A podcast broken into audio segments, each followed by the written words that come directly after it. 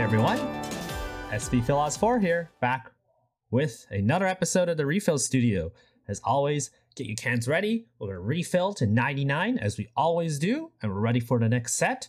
Um, this episode, we have a special, special feature where our special guest in the later in the episode is going to be Lucia Hunter, who is our um, EN Bang Dream community manager. So he's gonna be answering a lot of common questions that many of you might have about the game. So definitely stick around to the special guest feature. Of course, before we begin and go to that feature, we're to talk about the usual uh, franchise updates and all the other fun stuff that we usually do at the beginning. So, um, let's first uh, get right into it with this episode and start talking about some updates around um, JPdori.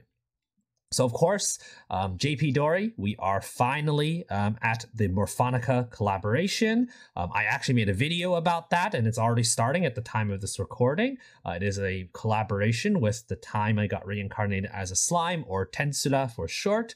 So, Morfonica's collab is the last collab, or essentially the last band to have a collab with another franchise. We actually have um, a collab for every other fra- uh, every other band. Um, starting off with, of course, uh, Afterglow uh, collabing with Persona. Then we had Roselia with ReZero, and and then there's a bunch of other collabs, like for instance, Hello Happy World with Ojamajo, uh, Pastel Palettes with Zombieland Saga. Uh, we also had.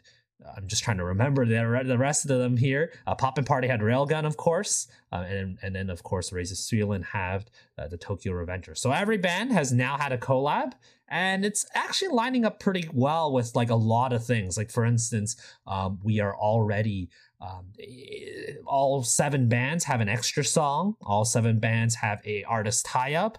And it's kind of leading towards like the end of the year and going into the 60th year anniversary. So you know i wouldn't be surprised if there's going to be more collab news in the future. Uh, so maybe poppin' party or roselia or the other bands will have a, a chance to collab with another franchise after the sixth anniversary hits. But again, we'll see how it goes. Again, it's sort of kind of wrapping things up and I'm not sure if you guys have any particular opinions on what um, collab you enjoyed the most um, out of the seven that we've had. Um, again, based on personal preference, myself, I, the Persona one was just like really like out there and it was like it definitely gave a pretty lasting impression. Um, so I, I, definitely do have some bias on, on the Persona one. Although out of all the other animes and other franchises they collabed with, the only one I'm really too familiar with, other than Persona, is the ReZero. So you know, a little bit of bias there. Um, I actually also thought that was a pretty uh, good collab overall. But maybe in the comments below, uh, let me know what you think about um, you know what uh, collab you were most excited about um, out of the seven. Out of the seven that you, you which one you found you enjoyed the most and and why? Definitely let me know um, in the comments below. Yeah.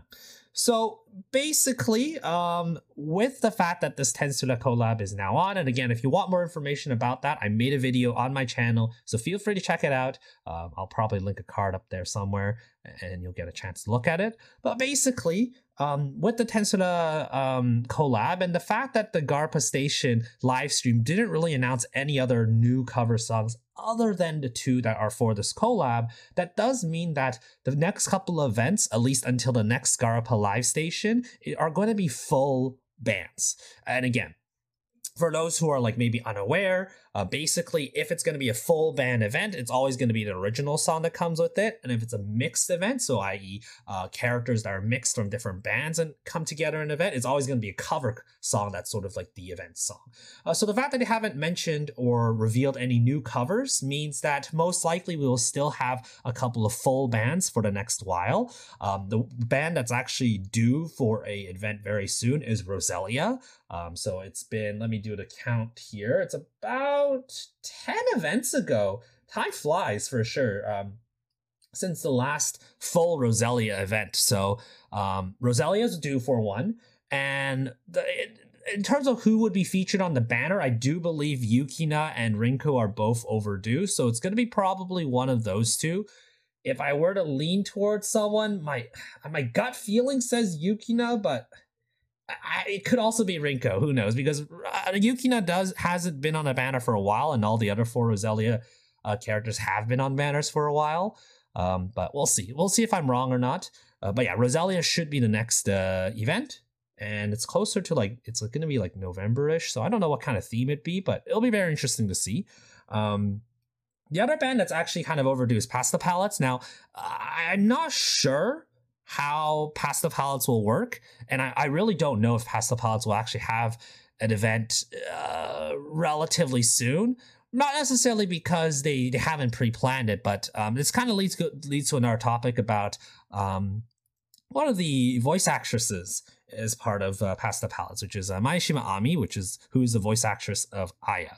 Um, one thing I want to just mention uh, is that uh, in the previous event, which was School Excursion um, for Haneoka uh, Academy, um, there was a cover song that was going to be released um, as part of that event, which was Dakara Hitori Janai, which is one of the ending themes to uh, My Hero Academia.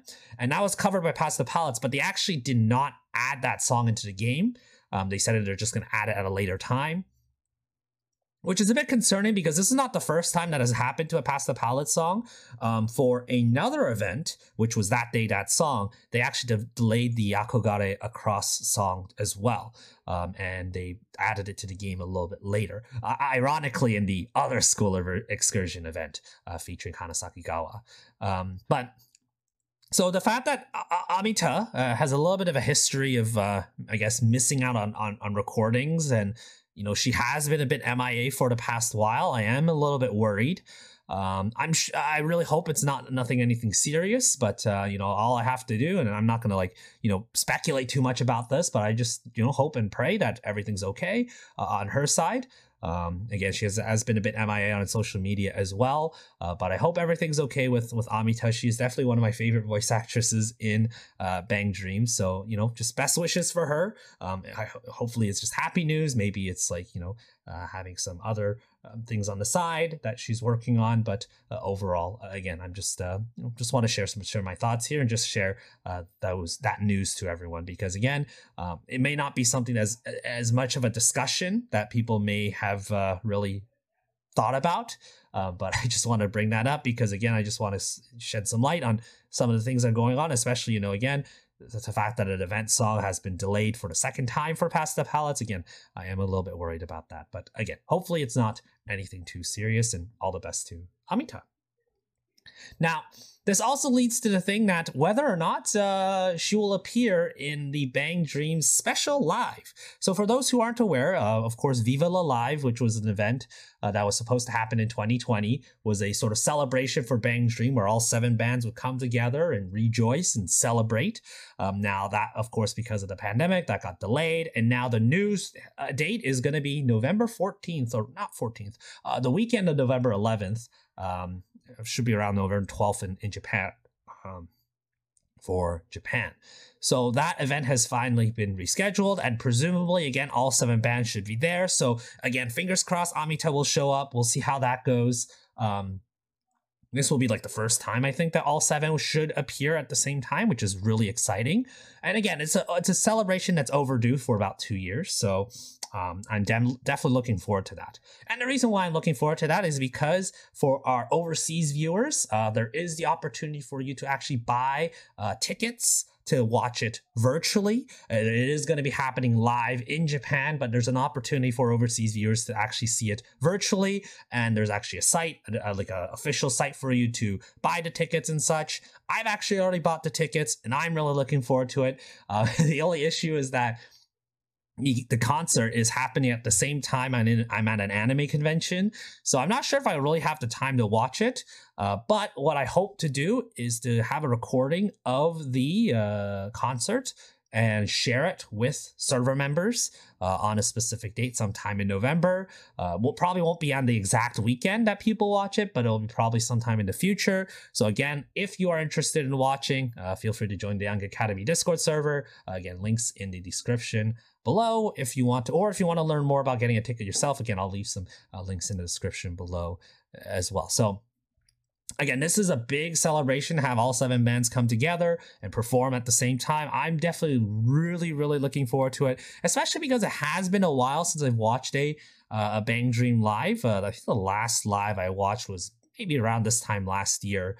um, I haven't had the chance to watch too much. Um, I guess online records because there was there wasn't really too much available. Uh, this is like the first time in a while where they kind of gave the opportunity for overseas uh, viewers to watch it. So I'm definitely looking forward to that. Um, so I, I think this will be something that uh, uh will be a lot of fun. Especially we'll have a lot of people, uh, I believe, in the server that's going to watch with me. So you know, just gonna uh, keep everyone posted in the server on when the viewing is going to be. So again, if you're interested, feel free to join in, and hope to see you there. So, um, one other thing I do want to mention, and I just want to, you know, uh, give a big shout out to myself. I know in the previous uh, Refill Studio episode, I mentioned how uh, the cover collection was well overdue, and there should be an announcement on a new cover collection uh, very soon. Now, of course, as I said that, uh, a cover collection was indeed was indeed sort of uh, announced. I think about like a week, um, a week after I uh, I uh, made a made a mention about that. And indeed, the cover collection is revealed, and they actually already revealed all the songs. Usually, gives they they spend a bit of time on you know waiting on when to reveal the songs, but they've actually just revealed it flat out to us, which is uh, quite nice for sure. So, for those again who are unaware about the cover collection, I will just mention what the songs are going to be and when is it going to be released. First of all, volume um, seven of the cover collection is going to be released on December 14th, and it's going to feature 14 songs. Uh, with Poppin' Party, we have Vampire and Kaibutsu. So, those are really good songs there. Um, I don't work for Bushiroad, guys. I don't. That's Lucia Hunter. Uh, Lucia will come a bit later in this uh, in this episode. Uh, so Vampire and Kaibutsu, so Deco 27 and the uh, the Beastars opening. Uh, Afterglow, we have Mental Chainsaw and Abnormalize. Um, so Mental Chainsaw is Kairiki Bear and Abnormalize is the Psycho-Pass opening, I believe. Um, Pastel Palettes, we have Haru Tsugeru from Yama and Sparkling Daydream, which is a song by ZAQ, and it's the opening to the, I believe, Chunibyo. Uh, Roselia, we have Realize, which is the ReZero second season opening by Konomi Suzuki, and Preserve Roses, featuring, of course, Roselia and Ron. Um, and this, I believe, is a uh, it's a Nana Mizuki song in TM Revolution. Um, Nichijou opening for Hello Happy World, Hyadain no Jojo Yujo, as well as Sivu President from Hello Happy World and Aya and Mashiro. Colorful Box, which is Shirobako opening for Morfonica, as well as Unravel, which again I mentioned in the previous episode. Unravel is the one that um, I, I, did speculate that would be in the cover collection. And for Raise A Suilen, you have Crybaby, which is part of the Tokyo Revengers um, collab, as well as Mekizune, which is from, of course, everyone's favorite. Um, so yeah. So yeah, I, I, did ask a few of my server members on what their favorite uh, or what the what song they're most looking forward to, um, and I'll put it on the right side there, so you could see some of the the uh, songs that our server members are looking forward to. Also read some of the YouTube comments that we have here. Um, we have Mekizune, Kaibutsu, Unravel, and Crybaby, as well as Realize. So a lot of songs that people are excited for. I think out of all of them, myself, I'm personally most looking forward to Unravel. Um, again, the fact that they've already performed it live, I haven't had a chance to hear it. I think Unravel will be really interesting to hear live, or sorry, not live, full. Um, I'm also pretty interested about Kaibutsu, honestly. I think Kaibutsu would be a pretty interesting cover um, to to listen to. And if I were to give a third one, probably Sivu President. Um, I think that one's actually like I mean I the, the, the song just recently got added into uh uh ENdori and I I do quite like it quite a bit. One also thing to note about this cover collection is that you can notice that a lot of the songs are like sort of relatively recent or they were kind of part of a special um occasion, right? So some of these came during the 0.5 year anniversary, some of these songs. Others came uh, because of collaborations like uh, Hyadain no Jojo Yujo, as well as Crybaby. They're all sort of like, they all have a special kind of occasion to the song. So, you know, if you're, if you're like maybe uh, someone who's like waiting for songs like, um, maybe you're waiting for songs like Kuchizuke Diamond, which is part of the uh, the 0.5 year anniversary uh, setup, or maybe you're looking forward to another song like Goodbye Sengen. Um, I that could happen in Volume Eight. Now, again, the volume collections or the cover collections have been coming a little slower than expected, so. Um, who knows when the next one's going to be, but um, that's going to be pretty interesting again. So again, if you have um, you know if you have any uh, if you have any suggestions uh, below uh, or maybe you have some thoughts about the cover collection feel free to let me know and of course uh, what songs you're most looking forward to. All right so um yeah so yeah, exactly, right? Because again, I think one thing about the cover collection as well, this also confirms that they've basically already recorded the um, the full versions when they add them to the game, right? Because again, as I mentioned previously uh, in the episode, Amita's a little bit a- uh, MIA right now, but yet her two songs are going to be added in the cover collection, uh, Haru wo Tsugeru and the, the and Sparkling Daydream, right? So uh, Sparkling Daydream, I think we already had the full version, and then you know Haru wo Tsugeru is is relatively new. So you know the, the fact that that's still going to be in the cover collection means that he probably recorded the full versions a lot earlier. It's just that we don't really release it until um, later. So yeah, so so we'll see how it goes with the cover collection. But again, um, I'll probably give a listen on stream at one point once they're released, and of course I'll share my opinions as I as I always do. All right, so I think we're pretty much wrapping up here um, in terms of the sort of first half of this episode here. Uh, just before we go, as always, I always want to share the top three um, and just kind of give some shout outs to those who recently tiered in ENdori events for this past month in October. Um, so there were three events that happened. There's one that's actually going to end relatively soon, uh, but that will happen in the next episode. I'll give shout outs to you there. Um, but in terms of the October events, we've had three as well. First of all, we have Snow Rose. Um, so it's a, the Christmas Roselia event. Uh, big congratulations to Nebi for taking first place. Um, so Nebi again, a former podcast guest, actually one of our first few guests here uh, on the Refill Studio. So uh, they got the first, uh, their I guess their second uh, T1 in a very very long time. So um, congratulations to Nebi. Um, Fluffy and Tyron rounds up the top two and top three. So big congratulations to both of you. Both of them are pretty heavy Roselia fans. It's not their first time on this stage, but um, again, big congrats to both of you and all three of you for doing so well in the Snow Rose uh, event. It was a it was a competitive event. Fluffy and Nebi were competing for T1, uh, but uh, Nebi came out on top near the very end. So uh, good stuff to Nebi. And the next event was I'm Not That Kind of Person, another competitive event. Uh, this time it was featuring Lilith, and Davy Cat. Uh, Davy Cat, again, a very recent guest in the podcast. When he mentioned that, um, you know, he was going to tier an event very soon, it was literally that this event. Um, but Lilith did get first place. I believe this is his first uh, time getting first place. Um, so big congrats to Lilith. Uh, there have been a few attempts. I saw Lilith try to get T1, hasn't happened. So the fact that T1 happened here um, big shout outs to them there. Uh, Davey ha- does settle for second place. And rounding out third place, we have none other than Kevs. Not surprising there. Kevs is always in the lurk. Uh, whenever there's an event that he could tier, he'll always go for it. So um, big shout outs to Kevs there. And lastly, for uh, for the Raise A Suilen Band Story 3, Chorusgate DNA. Uh, big congratulations to Riley for getting first place. Again, Riley, a relatively recent podcast guest as well. Uh, they didn't really mention Chorusgate uh, DNA during the episode too much, but at last minute, they kind of decided we're going to go for T1, and that has happened right there. So big congrats to Riley there. Uh, rounding out the top three, we have Quapsel as well as Hana. I believe both of these individuals have tiered Raise A Suilen events before. Nothing too new there. Again, it is a smaller niche community for Raise A Suilen tiers, but again, congratulations to both of uh, to all three of you for your amazing achievements in the event.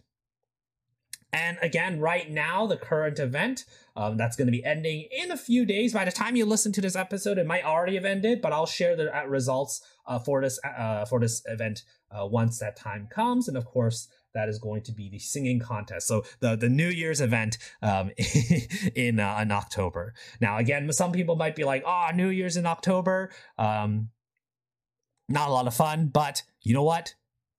you know what? That's how it is. Um, with uh, with uh, New Year's and the speed up. And to be honest, after you hear um, what Lucia Hunter has to say in the uh, podcast guest special feature, you might think that the speed up might be a good idea. So who knows? might, your opinions might change. So again, uh, we'll move on to the other side of the studio. We'll be talking with Lucia Hunter. This is a pre-recording from a panel I've done, a question and answer period uh, with Lucia Hunter in person at Northwest Idol Fest in Seattle. It was done around last week uh, at the time of this recording. So definitely check that out. It's going to be, it was an, honestly a very informative Q&A panel. I've definitely learned a lot from the questions I've asked. So hope you all enjoy that. So uh, let's get right into the other side. Hey everyone, it's Phil here. Hope you're enjoying the episode so far. As a reminder, the Refill Studio podcast is available on all of your favorite podcast platforms. So check us out on YouTube, Spotify, Apple Podcast, and Google Podcast. And when you're there, feel free to give comments, leave a high rating. All that support is greatly appreciated.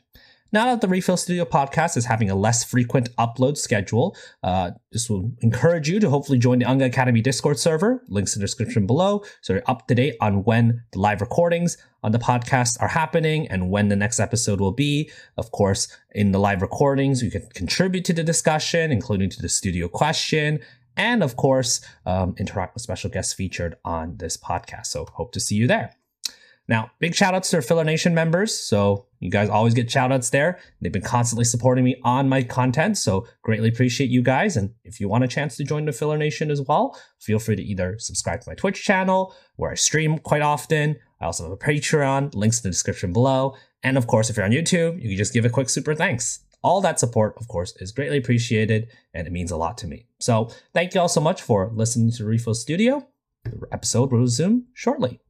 Let's get right into it, everyone. Hello, everyone. This is uh, SB Philos 4 here. Call me Phil for short. Um, welcome to the Q&A panel for featuring Lucia Hunter our special guest um, for Northwest Idol Fest 2022. So um, this Q&A panel, again, usual stuff. We'll be asking questions to Lucia. I have a few questions to start things off as introduction. And anyone else who wants to ask a question, feel free to come up uh, or just shout out your, your question. Um, you may notice another intricate system on this side here. Uh, this is the reason why is because this is also going to be recorded as part of my podcast series called the Refill Studio. I am uh, I have a podcast for for Bang Dream in particular, and it's going to be uploaded on YouTube at the end of each uh, at the end of the month. So um, if you want to check it out, check it out on Spotify, Google Podcasts, Apple Podcasts, YouTube as well. So yeah, and of course, um, I think we have some of our uh, Discord server members also joining in as well. I'll just quickly check with them. Just uh, seeing here. I don't think we have it uh, live. Okay, well, I'll just have it here, just checked here. And um, I'm just gonna make sure it's recording as well. Looks, uh, looks good. All right, so uh, let's begin. So again, welcome to, uh, welcome to the Pacific Northwest, I believe for the first time. Uh, I've been in Seattle about five years ago for a ago. thing. I think it was a Dragon Ball tour. So okay. we went to Seattle, then across Canada. But mm. touring Seattle for the first time, yeah, definitely. Okay, okay. Well, regardless, welcome to our um, sort of uh, coordinator here, our social media manager for for uh, Bang Dream and D4DJ, our EN server, uh, Lucia Hunter, all the way coming from Singapore. So welcome. Thank you, thank you. I, I actually should have brought my own. I have a Sioneza that's exactly the same, except mine's is a little bit like the bow tie's a little bit kind of fallen off. Oh. So so I could definitely tell if it's mine, but um, yeah, that's that's the unfortunate part. But again, welcome, uh, Lucia. It's great to have you. So again, uh, this is a Q&A panel, so this will be a point for everyone to ask questions if you want. I'm going to start off with a few questions myself, just kind of get a warm up, an introduction, and again, if anyone wants to hop in and ask any questions at some point, uh, let me know. So first of all, uh, Lucia, again, because uh, you know you, you you work for Bushiroad, but before even that happened, right? Before working in, in Bushiroad, what what first got you into Bushiroad, like in the, as a franchise as a whole? Like, how did you first start being a fan of, of Bushiroad? Like, what is your first franchise and all that? Okay, so my first franchise would be uh, uh, Love Live. That was back in mm-hmm. 2013. So the, the launch of the Love Live School Idol Festival game, that was what really first got me into all these things. Mm-hmm. So I was playing on a Japanese server at the time, and then uh, after like a few years of being there, I started working on the Love Live Wiki. So that was like a, a major involvement as a fan, I guess. I ran the Wiki, like updating a lot of uh, translations and stuff. And then from there, I wanted to build the Wiki Twitter as well. So that was one of my bigger achievements, I guess. Uh, took it from like 700 plus followers to over 30,000. Then from there, I did apply to intern at Bushiroad. So I think it was the summer of 2016. So I was still a student back then, back in Mhm. university. So I applied to you know do an internship because you know it's highly competitive in Singapore. You know, everyone needs to have like internships or summer courses to you know sort of get a job after they graduate. So at the time, you know, I was like panicking, like I don't know what I want to do. Mm-hmm. But I was like, well, I'm a weeb. I like to spend, I spend these games, right? And they have an office in Singapore, so Mhm. just apply and see where it goes. So I interned with them for a month. Uh, I worked on Tower Expo Singapore. One of the, I think it was the second one back in Singapore back then. Mm. So that was like uh, my first experience with event management. And I realized I really kind of liked it as well. So even back then in my university, I was also doing the sort of thing in my clubs as well. I see. yeah. That, so from there, uh, a year later, when I graduated at Bushiroad, they did reach out to me, asked me if I wanted to join full time because they're also kind of like you know transitioning through a growth phase as well. Mm. So I took uh, I took the offer and then I joined Bushiroad officially in 2017. I see, I see. I was just gonna ask, like, how did you suddenly get employed by, by Bushiroad? Because, like, you know, from, from being a fan to an actual, you know, working for, for a company that you, you know, really, I guess, you have some thoughts and, uh, you know, fun favorites about. So it's really interesting that you're able to get that opportunity to become actually employed, you know, through an internship and then eventually get fully, um, fully, uh, sort of installed into to Bushiroad here. So uh, before I want to talk a little bit more, maybe a bit more about your work, I want to ask the sort of, I guess the the question that I maybe people, a lot of people ha- have in mind in terms of like Bushiroad as a whole, like in terms of the franchise as a whole. Is there like a particular favorite character you have, or favorite like unit, or and also favorite Seiyu as well? There's a, there's a Well, bit well, obviously, Okay. Sayo, right? Sayo, Sayo, that, yeah, yeah. It's been the longest time that you know. I think I first really got into Bang Dream when it was handling like when we launched the English version. Mm. So from there, I guess Sayo really spoke to me as a character. So you know, I Mm. fell in love with her, wanted to, to support their unit activities. So as for Seiyu wise, actually, I'm more a favorite of uh, Aiba Aina. yeah. Yeah. So, well, I mean, they're in the same unit, right? So it kind of works out for me as well. You know, so I tend to try and go for Roselia lives if possible. Yeah, for sure. No, honestly, that's, it's so funny because like I feel like I know a lot of Sayo fans out there who like their favorite Seiyu is. is I myself included. Like we, even though we love, I mean, Kudoharu is great. great, yeah. She's great, but there's something about Aiba Aina that's that, that hits a bit different. So yeah, that's that's definitely fair. So yeah, that's that's a pretty good question there. So so when you first got into the internship and eventually got employed into Bushiroad, right? How did they decide that you were going to be like you know part of the EN community, like managing the community? Because you then mentioned how like Bandring launched, so you I guess you were sort of immediately implemented on its beginnings when it got into ENdori, or or how did that work? Okay, so at the time, my main job was actually still events. Yeah, Mhm. I, I'm very confused because I, I did a bit of sales as well, but Mhm. moved to the events. I think my job was still events at the time. So what happened was we launched a new mobile department. We created a whole new department just for this. and then they were working on the game and I wasn't on the project at the start. So I only came on the project like a little bit like a month or two in because I was getting really involved with the game and I was kind of well known within the community. Mhm. So the community like would ask me about things and I would be able to answer those questions as well. And then from there, like you know, Busher sort of took notice that you know I was already kind of actively involved in this, so they decided to you know make it part of my official job scope as well. Mhm. Okay, well, well, that's really that's really cool. Especially like again, just having someone who like is really like has an understanding of the community and have like a direct contact for our fans. It's like definitely I think something that we maybe take for granted as Bandori fans and D4DJ fans because I know for certain I have some people who are like into Project Sekai and like when they try to get a hold of like someone, it's just can't, right? It's impossible. It's Right. more difficult for certain projects, I would say, especially Yeah. larger company ones, because they Exactly. a lot of practices in Japan are very different. Mhm. So even back in 2018, it was not a very common thing to have, you know, like community discord, you know, official discord. Exactly. So there's kind of something that we did that was kind of pioneering as well back then. Mhm. Yeah, for sure, for sure. So, what, what are what are some of the day to day duties? Like, what do you do on a typical day in, in, Bushiroad headquarters? Okay, so my main job scope is still effectively events and licensing. So events wise, I would sort of like look out for events that you want to attend. Mhm. So I'll reach out to them and you know, negotiate like uh prices for the floor, like how, how, how much they you know, charge us and stuff. Then if guests get involved, then I have to sort of contact Japan and ask them are they interested in setting a guest. Mhm. Then take care of the guest flight arrangements, take care of the stage uh, plans like your presentations, make everything the scripts. So there's a lot to prepare usually for that. But that thankfully, you know, con season in North America usually is about you know summer season usually. It doesn't get on for much of that. So rest of the year I'm relatively free. Usually from January to April, maybe you know, it's more of a lax period for me. Okay. So that's usually when I focus more on my other duties. So from there, my other job scope is uh, community management, right? So Mhm. I kind of focus more during that period because you know more free time on my hands. Yeah. So community management wise, uh, you know, I get paid to shit most of this Discord.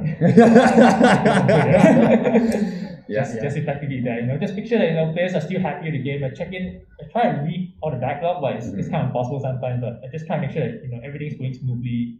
Usually the mods will keep an eye for me and sort of ping me if there's anything going Yeah, wrong. yeah. So that's the, really grateful to all the mods who put all the time to really manage all the things for me. So the mods in the in the official Official Bandori Bandori server, server. yeah. So shout outs to people like uh, Yvette's and uh, Houdini Owls. You might be listening right now. Um, there you go. Yeah. Uh, anyway, um, so that's really cool. That's honestly really cool. And, and, and Lucia, one thing you mentioned is that like you work with guests, right? So like you know, obviously this is your first time being a guest yourself, Myself, yes. right? As, in a con. But like, how is it working with like guests when you're actually hosting the like these cons? I'm guessing when you're when you're working with guests, you're like working with maybe some of your favorite Seiyu, maybe Mm-hmm. in the in the franchise. So how, how does that work? How, how's that experience? I guess the most memorable experience here would be Mad Man Anime Festival Melbourne back in 2019. Mm-hmm. So the guest for that year was Aiba Aina. Mm-hmm. So like I said, she's my favorite Seiyu. So managed to get her down. Then it was kind of amazing. I mean, because that con was also very well run. Like the con organizers really took care of us very well. They treat us very well. We had our local TCG Mhm. distributor, the trading card game site, also treat us to everything as well. And so yeah, it's kind of funny. Like you know, just me and her, we, and the, the manager, and then someone else from the Japan office, and we just went around like you know, having dinners every night. I'm so jealous. I'm actually so jealous. Oh. If only I like lived in Singapore and applied for an intern like Lucia did. Oh my goodness. I, I'm actually so jealous. A, a dinner with Aiba Aina. What a dream. Yeah, Anyway. but I mean, okay, but frankly speaking, you know, there is still a very professional gap. You have to be very For careful with for these things sure. because, you know, the moment they see you not acting professional, right, that's a serious problem. So you have to sort of add additional layers of security and just be, be sure that you're not Oh, yeah. overstepping any boundaries. For sure, Because your career's at stake. I, I, I- would be a, a, a mess. I would be an Yeah. emotional mess if I had to like speak with Aiba Aina herself. But uh, yeah, that's that's just how it is. so so far, how are you feeling? Because again, I know you've been to a few international cons. I believe you've been here in AX before, or like AX and, and other bigger cons. So what would you say is like the difference between like cons outside of Singapore versus like you know or outside of Asia compared to like cons in Asia? Do you see any differences or Oh, so for North American cons, between North American cons and Asian cons, right? Yeah. Asian cons are very industry led. Mhm. So I think because you know, well, obviously the industry is there in the first place, so they're selling to the direct audience. Yeah, So yeah. you know, the companies just come together, make their stuff. But when it comes to North American cons, right, because in the history is that you know there wasn't a lot of content coming over from Asia, so fans usually had to take the charge, the lead in making these things. Mhm. So things like what we're doing now, panels, you know, they're completely an unknown concept in Asia. You know, we don't have fan-led panels. You know, no one's gonna pay to attend those. Everyone just wants to you know see what the industry, what the companies are sharing instead. So it's kind of interesting to see how fans come together to make content for other fans, and then you know, it's just new to me as well Yeah. experiencing all this. Yeah, Northwest Idol Fest is definitely quite quite different. Where it's again, it's uh, fans making con like making this con for fans, so it's definitely very different. A lot more small scale, but you know, definitely has a nice family vibe to it. And Definitely, of course, yeah, we, we appreciate having you, all, all- of course, flying all the way from from Singapore to, to come here. Like that's like a, a huge flight, and you know, you came here and. Uh, the weather unfortunately wasn't very very friendly to you. Singapore was like what like thirty something, twenty something, thirty Well, something average degrees. is 30 degrees Celsius all year round. Yeah. Today is what nine? Nine degrees, yeah, nine degrees with heavy rain. It's uh, that's welcome to the Pacific Northwest here. Like again, we never had uh, rain in like months, and then once you come, they're like, okay, bring the rain, bring the rain for Lucia. All right, all right. So I think that's enough like introduction, introductory questions for me. Otherwise, I will go on forever. So I have to stop myself at some point. So does anyone have any particular questions they want to ask? If not, then of course I'll continue through my set of questions. But so far, does anyone have any other questions they want to ask? Yes. Uh, how is character popularity uh, looked at in like management and development? Mm. like uh, I guess it's we were talking about this right before the panel, but like does character popularity do you think it affects who gets banners, who gets events, who's paired with who on the banners? Like would they pair a popular character with a less popular character on purpose? So for that, that would be like, you know something that Japanese devs would be more familiar on. But I would say definitely, obviously, the data they definitely do analyze the data because they do ask everyone who's their favorite character and stuff.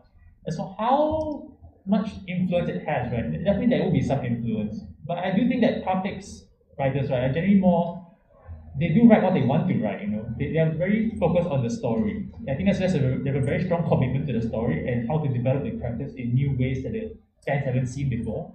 So although you have the certain set pairings that you always see together, they try and explore outside of that and bring the characters into new interactions to see how how they can bounce off each other and create new facets of the characters you haven't seen before.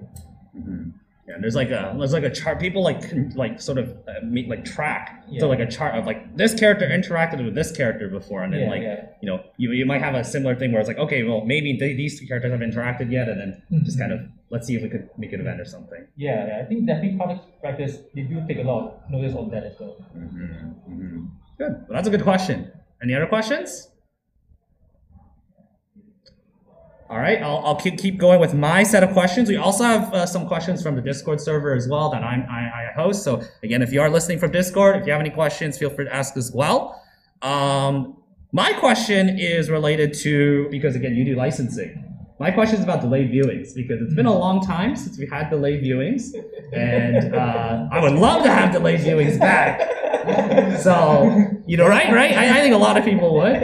Um, it's it's been a while. Obviously, with COVID, is is definitely affected a lot of a lot of things here. But any any uh, any updates on when we could maybe see delayed viewings again? It's funny you're asking that because the guy responsible for them is also in the room, but it's not me. oh. so, so Do you- that okay, okay. Let me.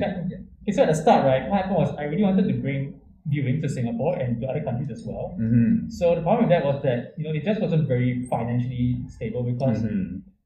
you know you need to rent out theaters, you need to do all this uh, processing work on creating the, the video data, right? It actually Mhm. was quite costly. So we wanted to also distribute across North America, and that was like a whole different kind of worms that we couldn't really understand. But luckily, my friend over there, uh, He actually created a whole new company to support me on this, to do distribution Oh. across the whole of North America. Wow. Yeah. So after that, you know, COVID hit, that sort of put a huge break in our tracks, you know. And then from there, we are still looking into it, but I think, you know, with COVID, we do start looking into different alternatives now, you know. There's a lot of this delayed online viewings that are accessible across to most of the world. So I think from there, that might be the new direction we're doing, you know, online as opposed to in cinemas. Although I don't know that obviously the difference, the, the experience is fundamentally different, you know, getting together with fans and cheering together, but Definitely. but the whole cinema issue was just not that not easy to settle. I can imagine that, right? Like again, you have to work with a bunch, of different other like parties, Yeah, right? yeah. Like to, to work on that, and you know, cinema experience is really nice. I don't know if anyone has done a delayed viewing inside a cinema experience. Like the tigers are, are pretty crazy, and then like the staff, right? The staff in the cinemas, they they they they're like, oh, photography is not allowed in movies, but they see us and they're like, what the heck's going on? And they're filming us, like you know, doing all the fun stuff. But yeah, I can definitely agree though that like online, like the online streaming platform does make a lot of sense Yeah. because you know just make it more accessible for them. There's going to be one for uh, Bandori 2022, Yes, TV yeah. Live in Yeah. November. Mhm. So make sure to check that out. Um, so yeah, that's that's a, that's that's good to hear though. But we'll we'll see how that how that develops. So Yeah. maybe I'll, I'll I'll I'll talk a little bit more with your friend in the back there, see if there's any other plans that we could do. so I think kind of building a little bit more because you mentioned how you want to build on other countries. I believe you know people on my Discord server they they're they're pretty international, right? We have people from uh, Malaysia, we have people from uh, Russia, we have people from like Europe as well. Like I imagine plans there might be a little bit difficult. I know, especially our European fans. like, Yeah, it's, it's a bit tough because you don't know how much interest is really out there, eh? Mhm. And Europe, especially as a region, is kind of difficult for us because it's kind of spread out. Because I mean, because the whole EU, obviously, if there's any area we're looking at, I think it would either be Germany or France for Mhm. all of our fans. But at the same time, reaching in those areas can be a little bit difficult price wise as well. Mm-hmm. So it all comes to like different issues. Like, you know, how much can we, uh, how much can we reach out to our fans that are there to Mhm. make out a significant portion in our fans of our fan base. Yeah. Because technically speaking, I feel like in the end, uh, North America is still going to be our main market base. So even though we do want to reach out to new areas, like even Canada, for example, Yeah. yeah, Canada! it is- Yeah. eventually when it expand enough, definitely it's something we, will we are looking into, and we'll see how the future goes. I, I I, I think we have a pretty strong base in Canada, but obviously me being Canada from Canada, I'm a little biased. So maybe I'm just loud, and I feel like that's the reason why we, we have more presence. I don't know. Anyway, um, any questions from anyone else here before I continue on the pile on the questions? I know a lot of the questions, like maybe you've already answered in Lucia's previous panel um, yesterday, but Ten No. questions before I came here, and I don't remember them now. All right. Well, maybe I'll, I'll blabber a bit more, and then uh, if you remember, I'll, I'll ask. So uh, the next question I have, and I, I, I know you've probably spoke about this in the panel uh, yesterday, but I, I wasn't there, so I'm going to ask this again, and also for, For our, the our audience, listeners as well. Um, the Bandori, like the, the situation with uh, ENdori, right, and the fact that in September of last year they Yeah. decided to sort of accelerate the schedule Yeah. and you know events are now like five days six days average Po- obviously except for a few when it's like on a weekend Yeah. it'll be eight days so you know as a fan perspective we have our own unique perspective on you know Yeah. our, our opinions Yeah. on, the speed up but what, what about management side like what what is the reasoning behind the speed up Okay, so there are two main reasons. One is uh, more uh, business side, one is more personal to me. Mhm. So the business reason, right? I'm gonna ask you like, do you remember what you had for lunch last week? probably not Yeah. Did you remember what you had for lunch yesterday? yes i did Okay, yeah. See, so the thing is, right, when you do development work, you know, eventually your devs need to sort of cross consult with each other on what they, you know, certain parts of the code and stuff, right? Mhm. So if your English devs are consulting your Japanese devs what they did last year, that can be kind of difficult sometimes. You know, the Japanese devs might not even be with the company anymore. Mhm. No, but the, if your gap is shorter, then that sort of communication barrier is a little bit more easier. Mhm. At the same time, you know, like recently, you know, you had issues where you know Google and Apple they sort of say, you know, we want this change now. You know, you need to add this into the game now. So Japan side adds a game into the adds a feature into the game, you know, one year ahead of us. Like, you know, they're adding it now, but that game version is one year ahead. So now we also have to grab that same change and add it into the current version. And that can get very complicated, you know, therefore, you know, there's a lot of more chances of things to break as opposed to your game being closer in versions. yeah yeah Then there's also a consideration where what uh personally you know, oh no, sorry, the other one, the other part of this business side is also, you know, banks are always asking for us to add new features, right? They're always asking, like, when can we have this feature from Japan earlier, you know? Mhm. But the thing is, you know, unless you run the events ahead faster, you can't move the features forward because that breaks the game. Mhm. I'm not sure if you guys might remember, but just a few months ago, there was this issue where the game went down for players who took part in a certain event, and then they couldn't rejoin the game, they couldn't get back into the game for a while. That was actually because, you know, we moved the we moved the game version ahead. Mhm. And then the, the game version changed that specific event type, the data for that specific event type. So everyone who took part in the event couldn't log in oh boy until Yeah. the next event banner came up. so yeah, this is the kind of issue that you know it's very hard to account for all these very minor changes that can break the game. for sure So unless you move the event schedule and the features together, right? You know, it's a lot harder to make sure the game doesn't break every single time. Yeah. I think from like a fan perspective, you might think, oh, just put a feature like and put it earlier, right? Yeah. But like, it, it doesn't seem like it's as easy as that. Yeah. Like how, how it is. Okay, well, that definitely makes sense, and I know a lot of people had a lot of questions about that, and you know, we're, we're not sure exactly when the speed up will continue to like maybe stop at some point, or maybe it'll just keep happening forever. So Yeah, so okay, so the other reason was also that uh, eventually I felt that you know even though the Japanese version is doing very well now, Mhm. but eventually you know the game has to close down sooner or later, right? You know, Yeah. Nine years, ten years, twenty years. Oh yeah, for sure, for sure. So let's say the version is still running at a time, right? Do you really want to be like one year behind them? Because if their game closes, we also close immediately, right? Because no one's gonna keep spending on the game that's gonna close. Yeah, yeah. So if that means you're gonna lose out one whole year of content that you never got to experience. Mhm. So for me, I just sort of wanted to bring the gap as close as possible, so you know you don't miss out as, you don't miss out as much. The fan translators can finish up the rest, can all witness the end of the story together. For sure, for sure. Yeah, that, that definitely makes sense. I think in that perspective, and maybe for those who uh, are listening, that they'll, they'll, they'll maybe get a better understanding there. Good, good. Um, any question? I Yeah. remember. Um, are there any other like mobile games that you would want to work on outside of Bushiroad? Like any games you're interested in? That's an interesting one. Right? I mean, personally speaking, I mean, I'm only working on a few other games that already have English releases. So, as I'm already, I'm already playing other games that already have English releases. So, as for things I want to work on, honestly, I'm not that into anime nowadays. So, I don't really follow what's coming out, what's new. So, I don't really see any Japanese games that don't have English versions yet. You know, so I'm not really sure how I can best answer that question. I mean, personally speaking, my favorite game is Arknights, and it's already in English, so. Yeah. You can say Arknights, that's a valid answer. This Yeah, this is yeah. already English. I know they hint that I might be leaving Bushiro, but that's not in my plans for now. Your managers were like, whoa, whoa, we'll have a conversation here. what do you need to convince to convince you to stay? um, okay, I, I, I, if anyone else, or I, I want to add, maybe I want to build on a question that you something you built on yesterday uh, earlier, where um, you mentioned how you know when when Google or Apple suddenly come in and be like, hey, like we want something now, or like you know, how do you address those? Like, what, are you involved in like dr- addressing those issues when like Apple or Google, like a third party, is trying to like you know overtake and be like, okay, we want this feature, and then you know obviously you have to work with the game, and the game might have issues. So, so how, how does that process work? Well, I'm not very involved in the development Okay. side, and especially because if it's a global change, right, for Mhm. requirements, right, that usually comes from Japan side. So Mhm. Pratik will be the one that handles this whole thing, this negotiation with them when we can they implement it. And from there, you know, our devs or English devs also work with them on that. yeah, yeah. But you know, it's not really something you can really negotiate on because you are on Apple and Google's platform after all. So when you say it has been done, it has been done. Yeah. So, so I, again, I, I don't think you'll be able to answer the question of, oh, this game doesn't work on Android anymore.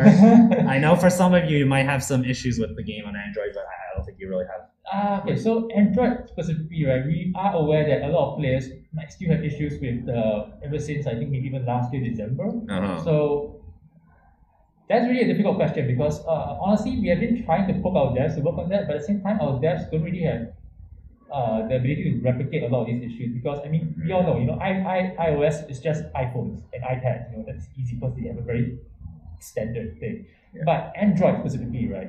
You know, they look every phone manufacturer has their own version of the Android OS. You know, they make their own own OS based on Android. So even though Android is a base, they all have their own adaptation of it. So across all these different OSs, right? You know, it's kind of impossible for our devs to get every single phone out there and test out the game on every single one of them. Yeah. So that would be the problem. You know, they can't really replicate some of these issues. They can't. And that's why they have trouble addressing it up to now. So even though they try their best to make sure that the game is, you know, working with the base version of Android, Mhm. they really just can't account for all the different operating systems out there based on Android. Okay, well, you know that's that's definitely uh, you know re- reasonable. We'll have to you know again for those who don't have the phone uh, have the game working on Android, just have to be stay patient a bit longer, and you know we'll, we'll see how it goes. Ho- hopefully, yeah, the, de- hope- definitely still looking into the problem. It's just you know something that is very difficult for us to address at this point. Mhm, mhm. That's fair. That's fair. Okay, good. Uh, any other questions? Yep. Do you plan the frequency of like meme tweets? Okay, so frankly speaking, on this one, when it comes to my mobile team, none of them are that in touch with online culture. So like our mobile team has like maybe like uh, eight members, eight members including the manager, and all of them are working on different games, or one of them is like for digital marketing and stuff. But we only usually only have one producer for each game, and then me, I'm sort of like the sub producer or community manager for Bandori and D4DJ, and I'm the only one who comes up with these memes actually. So as for frequency of them, right, it's literally just when I think of something as funny, you know. Because I, I start Twitter every day. It's, a, it's kind of like I, I'm very connected to social media. So when I see a meme that we can leverage on, that's when I just try and jump in on that. Just let no, no barriers from your, your employer, right? The Bushiroad's like, yeah, go go ham. Uh, I mean, at first they were a little bit hesitant, and we do get queries from the Japan side sometimes. How they're asking us, like, what is the meaning of this? Because it, this things just don't translate. Yeah. And they are not very, they're not very uh, familiar with how like Western Twitter works. You know, Western Twitter, you know, corporate Twitter, like especially started with like Wendy's, you know, being a more casual, more free, no no Free- no holds yeah. bar, right? You know, just Yeah. go all out. Just yeah. So Japanese Twitter, on the other hand, is super corporate. For sure, They, for sure. never casual. Just straight up, you know, always just corporate messages, ads and stuff. So they're a little bit hesitant, but they decided to leave the marketing for overseas to us.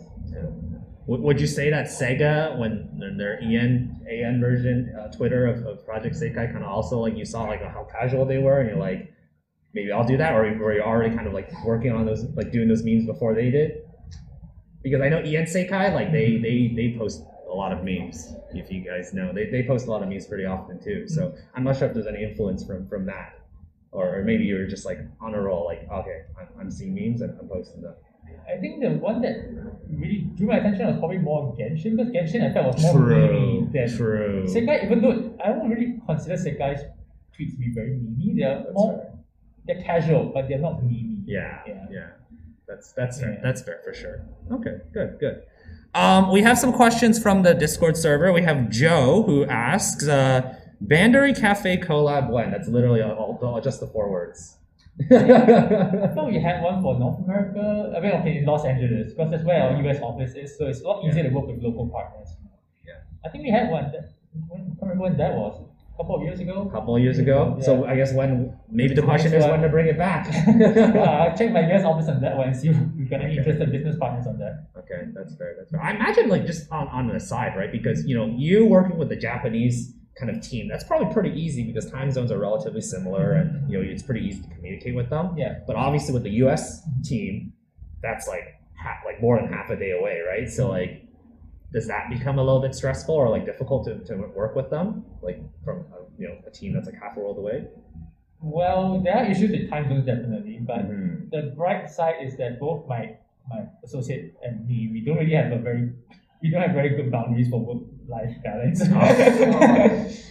I mean, you see me on Discord at 2 a.m. Singapore time Oh, talking boy. to people, right? So, Yeah. yeah, effectively same thing. You know, we, we, we just talk when we need to. The work, just make sure the work gets done and stuff. We're both very big fans of what we do, so For sure. we're committed to it outside of our working hours. gives us a false sense like, oh wow, Lucia's up at 2 a.m. That means the, the developers are also up at 2 a.m., right? I think so they are, they really are. Unfortunately for them, yeah. oh no, oh no, that's that's unfortunate. So, all right, we have another question from Yvette's here. Yvette is uh, something something general election. So I'm guessing like how does that process work when you have to build a general election for uh, for for Bandori? Like you know how do they decide uh, what character like combinations go and, and like what uh, you know, what's uh, I guess the, the theme of, of each combination. Okay, so for general elections, these are usually decided by the Japan side at first. Mhm. But you know, in English side, we do try and run our own spin on them. So I believe for the first few weeks, we did team up with uh, Tokyo Otaku Mode on that. Mhm. to try and make things uh, work out so you can actually have uh, voting and stuff. But you know, you have to build a site specifically just for the voting, right, and all that. So costs are involved in that, and whether it's worth it for the players. Because in the end, the players, you know, they also want the Japanese content. You know? They want the Japan winners, the songs, the costumes to be implemented into the English version, right? Mhm. So at that point, you sort of ask, is it even worth running your own English version? You have to commission the new art for all these things as well? So we are trying to see if there's a balance. You know, where is it worth running the English ones, or should we just bring over the Japanese ones and call it a day from there? Yeah. Okay. Okay. Well, yeah, that's pretty interesting. Again, for those who are unaware, general election in, in Bang Dream is when um, you know they sort of have like collaborations between like band characters from a bunch of different bands, and then you put them together, and like you have um, things like uh, Catastrophe Banquet, which is one of the songs for the RPG. Uh, uh, Last group, and- Yeah, that's the last one. So yeah, that's uh, that's it's pretty interesting to, to see that uh, you know there's a little bit mostly plannings from the JP, but we get Yeah. a little bit of say on, on our side as well. Um, any questions? Any more questions from, from the room here? Yes. What would you advise the overseas fandom to do if they, you know, besides obviously spend money, they want to make things more successful? Uh, success wise, definitely will continue spreading the word. I guess you know, trying to get more players on board is always how any game will grow. You know, you get more players, then with that, naturally you come, you get a higher proportion of spending players from that. So to grow a game, definitely is just getting more people interested in the game. Or you know, you can send feedback to us, like you know, what things you feel might draw more people in from there. Like what you think that what, what brought you into the franchise and how you might want to see the replicated to bring more people in, for example. So sharing those uh, opinions with us definitely helps in our planning for what we can do to try to bring more people in. Yeah, so, so so promote guys, promote Bang Dream Girls Band Party and D4DJ to the world. Keep it alive. okay. Anything else? I have a, I have a, few questions as well. Um, well, uh, one thing I don't know how, how much you're involved in this, uh, Lucia, but um, you know sometimes when you have you know trying to bring the English uh, you know server or game in Yeah. there and from from Japan, um, there's some issues with various songs and their copyright, and then some songs don't end up actually getting into the game. Yeah. Um, some songs to this day, Yeah. Shinai, I'm so sad, it's still not in the game. But other songs like CQ CQ, I thought that was going to be gone, or like no way that's going to be into the game, and somehow you managed to like bring it in. So how does that process work, or how, or if you know, if you're in that process? Okay, so song licensing is not something I handle directly for Bang Dream. I do Yeah. handle it directly for D4 DJ. but- Okay. Okay, when I say directly, it's more I manage what's done, what's not done by contact with the people licensing it. Uh-huh. Because usually that's all done by the Japan office. The other direct talkers, you know, talk directly to the companies involved. But okay, licensing can be especially complicated for songs, you know, because when you talk about global version, so so in the Japanese version, right? Let's say they want to add a song, they call up the the Japan office, the, the other licensor, and ask, hey, I want to put your song in my game. How much do you want for it? So they come to an agreement. They, I want this much. You can use it for how many years? Okay, done, settled. Then we call and say, okay, hey, we want the same song for the global version. How much do you want for it? And they're like, okay, this is where it gets complicated. For North America, we sub-license it out to this other company, so you're gonna call, you're gonna call them. Mm-hmm. Then we're like, okay, guess you're gonna make one call. Then they say, wait, wait, wait, for Europe, it's this other company. I'm like, okay, two calls then. Then they say, wait, wait, but for Asia, we sub-license it out to this other company, who then sub-license it out to another company for Southeast Asia. And we're just like, you kidding me? There's a whole lot of calls I need to make now. Mm-hmm. So this business nego- negotiations will take more time because you've got to call all these other partners and all of them want their cut, right? You They all want a certain sum and then you've got to agree what, how much is reasonable to bring it over the global version. Because you know, for Japan in the end it's just one country. But for the global version it always spans the rest of the world, other than East Asia. So yeah, this is where gets complicated. Yeah, I, I noticed definitely in D4DJ where again it's not a thing in Bandori, which is I guess a little surprising, but in D4DJ there's this instance where you know songs added to the the EN server and then suddenly like, oh actually you now have a week before the song's gone. So Yeah, yeah. I think that's what you mentioned how like you only have a certain amount of time where you have Yeah. the license and then you kind of have to remove the, the song from Yeah, license rights are generally speaking a certain amount uh, plus royalty for a certain amount of time. So when the time expires, you sort of review again whether you want to have it again or you know, Mhm. if it's just not that many people are playing a song, you know, just just remove it, I guess. Good, good. Uh, one question I also want to ask, and this might be pretty relevant for many of you. Uh, when, when is uh, CharaExpo coming back? Everyone wants to know this answer. huh? Yeah, Kara, I, I would love. I went to my first CharaExpo in, in 2019. Thought it was a blast. Yeah. I almost died because of the uh, lineups at Oh, 4 a.m. yeah, yeah, I. I actually almost legitimately died. Um, but I almost like because the, we were we were all running to like the lineups and like trying to get in, and um, the friend in front of me, I had a feeling there was something bad going on, so I went to the side as I was running, and he fell over and got trampled, and then I was just like, Ouch. and I couldn't do anything to like save it because I was like, I have to, I have to go get my behind his autograph. So sorry, buddy, you're lost. Um, Did you get it? no, I got Kunohara's instead. I got Kunohara's instead, but that's good. That's fine. Yeah, I'm, yeah, yeah. But that, Kunohara is next. Kunohara is next. So that, that's why I want CharaExpo 2023. So any any plans on that? Okay, so I can't really share too much on this, but Sure. I think definitely speaking, the situation is still kind of volatile right now. You Fair, know, fair. I think nobody wants to come to a point where everyone's still wearing it, wear masks and all these things. So I think we might still want to wait for things to die down a bit more because all these things like vaccine checks and stuff, you know, for a large scale con, it can Yeah. get very complicated. You know, I think we saw our stories at, at AX and stuff. You know, it's just very complicated to run all these extra layers of security on top. Mm-hmm. So I think we might want to wait a bit more for the situation to die down and make sure everything's okay. Yeah. Because even now Japan they still have a lot of troubles with COVID. Yeah, Yeah, so it's very difficult to fly people out. Yeah, uh, for sure, for sure. I, I definitely understand. Even at like as we were approaching this year, I'm like, yeah, this is probably not going to happen. We'll have to you know, Yeah, see maybe yeah. next year, right? Uh, again, CharaExpo in, in America usually happens in, in December, so um, you know, there's a whole whole year of planning and, and seeing how things go. So Yeah. we'll, we'll see how things go as as time comes. But definitely, uh, CharaExpo would definitely be. Like it was definitely one of my favorite comic series just because like everyone just like very niche on what they like, and it's like really easy to, to, to communicate. Although I think during Care Expo 2019, probably one of the most difficult times was the fact that during that weekend, mm-hmm. Discord was down.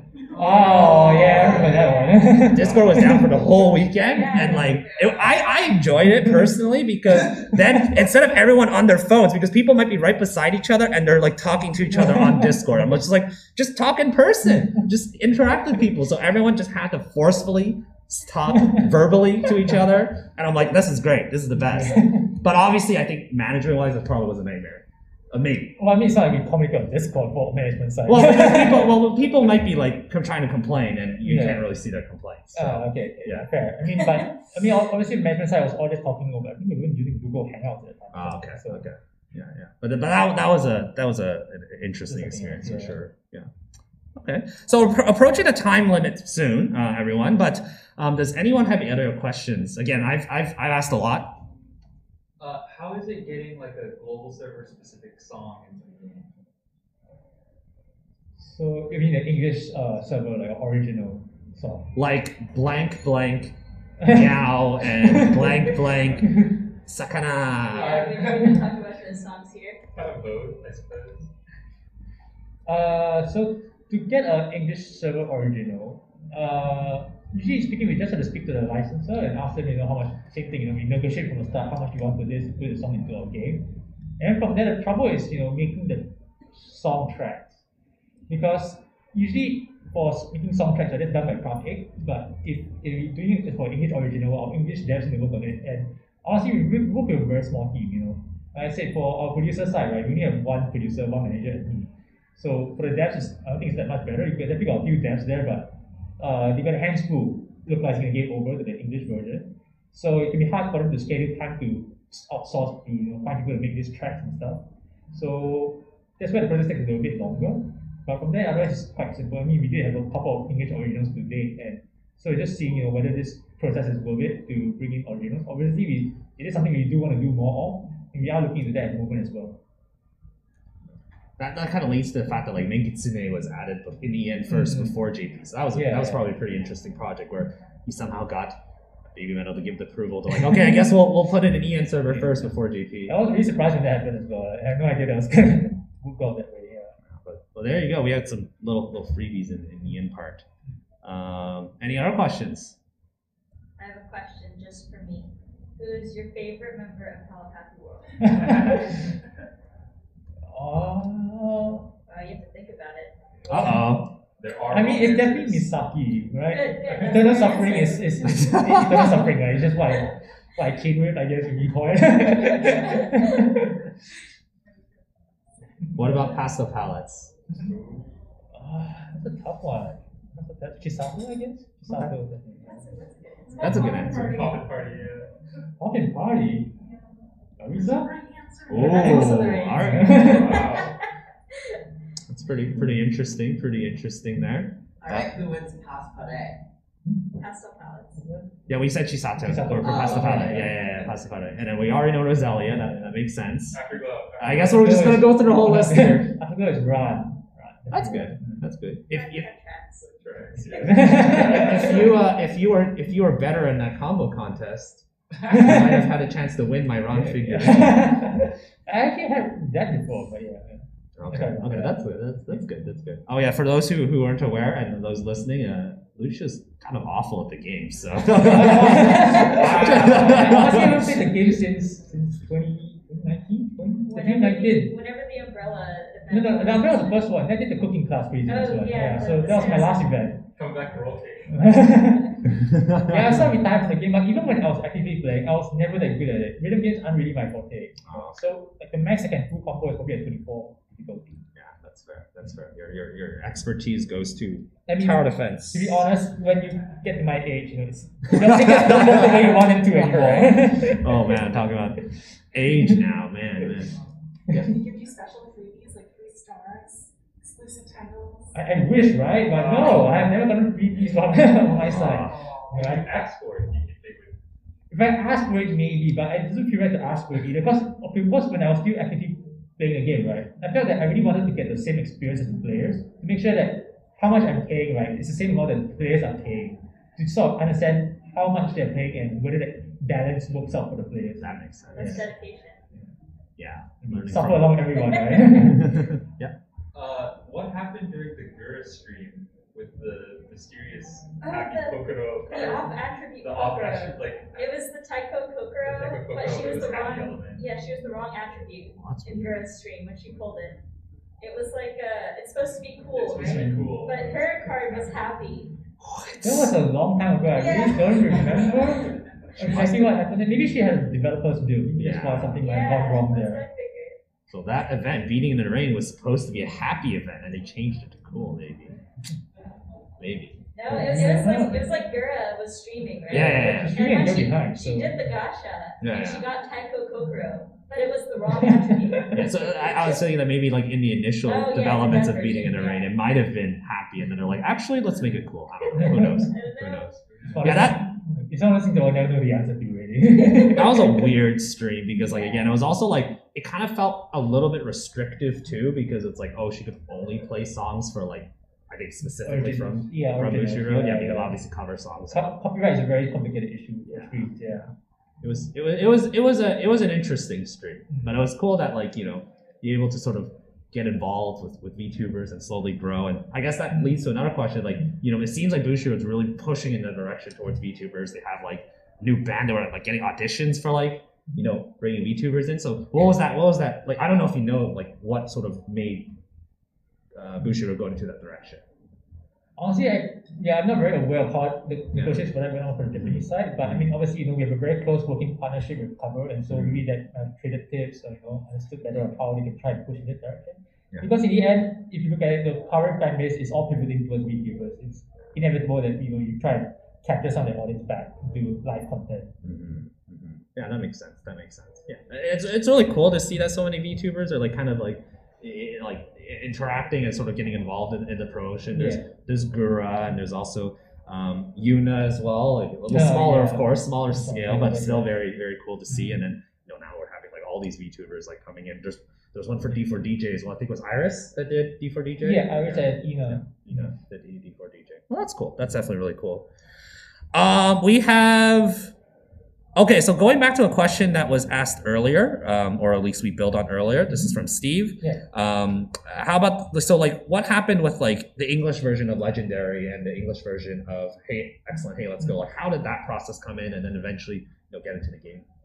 Okay, so for that one, right? Uh, the song was already recorded for the you know the openings for the anime. yeah. So back then we were trying to push this anime in Singapore, and we had to put the opening song in English.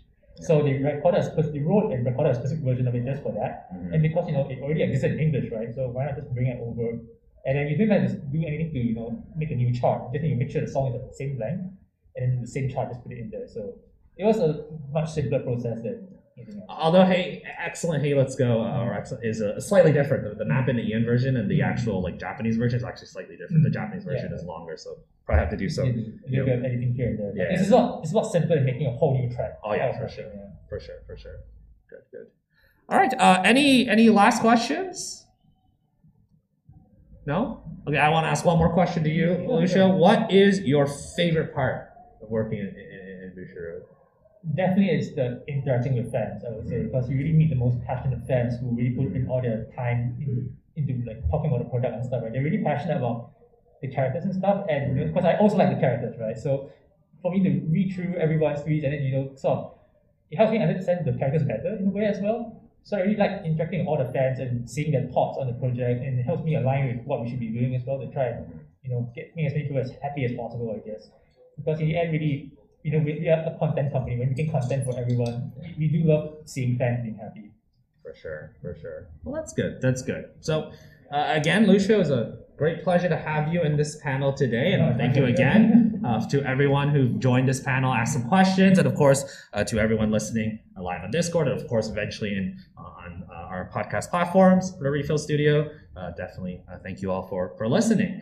I want to do my usual like outro thing, so don't mind me. So um, the, the set has been complete. Uh, make sure you get your cans ready and refill on our next set. Ready to refill the 9-9 because that's what we always do. And we'll see you all um, next time. So again, Lucia, thank you very much for uh, having this panel here.